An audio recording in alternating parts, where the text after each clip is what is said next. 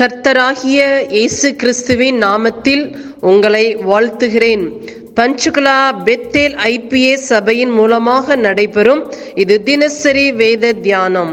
இந்த தியானத்தை கேட்கிற உங்கள் மேல் கர்த்தர் தமது முகத்தை பிரசன்னமாக்கி சமாதானம் கட்டளையிட கடவர். காட் பிளஸ் யூ கர்த்தருடைய நாமம் மகிமைப்படுவதாக இன்றைய தயவு செய்தி அப்போஸ்தலர் எழுதின நிருபம் ஏழாம் அதிகாரம் ஒன்றிலிருந்து ஐந்து வரைக்கும் தியானிப்போமானால் பிரதான ஆசாரியன் அவனை நோக்கி காரியம் இப்படியாய் இருக்கிறது என்று கேட்டான். இரண்டாவது வசனம் அதற்கு அவன் சகோதரரை பிதாக்களே கேளுங்கள். நம்முடைய பிதாவாகிய ஆபிரகாம் காரானூரிலே குடியிருக்கிறதற்கு முன்னமே மோசபெத்தாமியா நாட்டிலே குடியிருக்கும் போது மகிமையின் தேவன் அவனுக்கு தரிசனமாகி மூன்றாவது வசனம் நீ உன் தேசத்தையும் உன் இனத்தையும் விட்டு புறப்பட்டு நான் உனக்கு காண்பிக்கும் தேசத்துக்கு வா என்றார். நான்காவது வசனம் அப்பொழுது அவன் கல்தேயார் தேசத்தை விட்டு புறப்பட்டு காரானூரிலே வாசம் பண்ணினான். அவனுடைய தகப்பன் மகிமை மறித்த பின்பு அவ்விடத்தை விட்டு நீங்கள் இப்பொழுது இருக்கிற தேசத்திற்கு அவனை அழைத்து கொண்டு வந்து குடியிருக்கும்படி செய்தார்.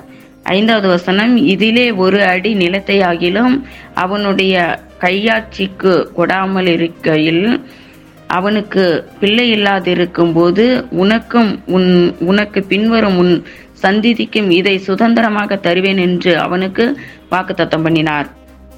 நம்ம அந்த வேத வசனத்துல என்ன பார்க்கிறோம் என்றால் முதலாவது வந்து ஆசாரியன் அவனை நோக்கி காரியம் இப்படியாய் இருக்கிறது என்று கேட்டான். ரெண்டாவது வசனம் வந்து ஆபிரகாம் கானாவூரிலே குடியிருந்ததற்கு முன்னமே மோசபெத்தேமையா நாட்டில் இருக்கும்போதே தேவன் வந்து ஆபிரகாமுக்கு வந்து தரிசனமானார். தரிசனமாகிறார். மூன்றாவது மூன்றாவது வந்து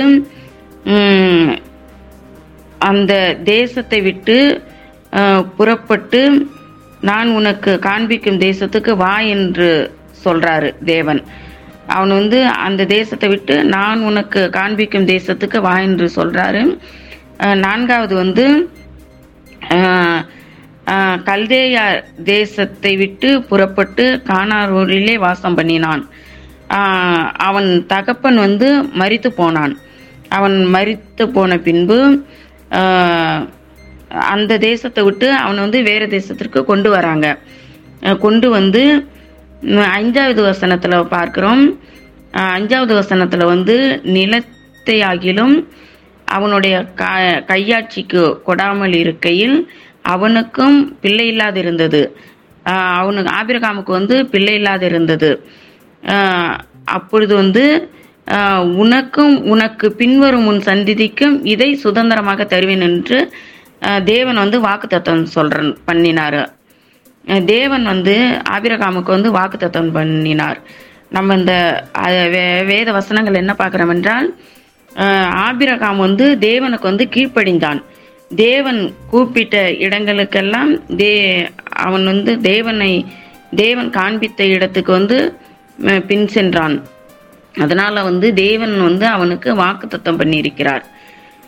நாமும் நமக்கும் தேவன் வாக்குத்தத்தம் கொடுத்திருக்கிறார்.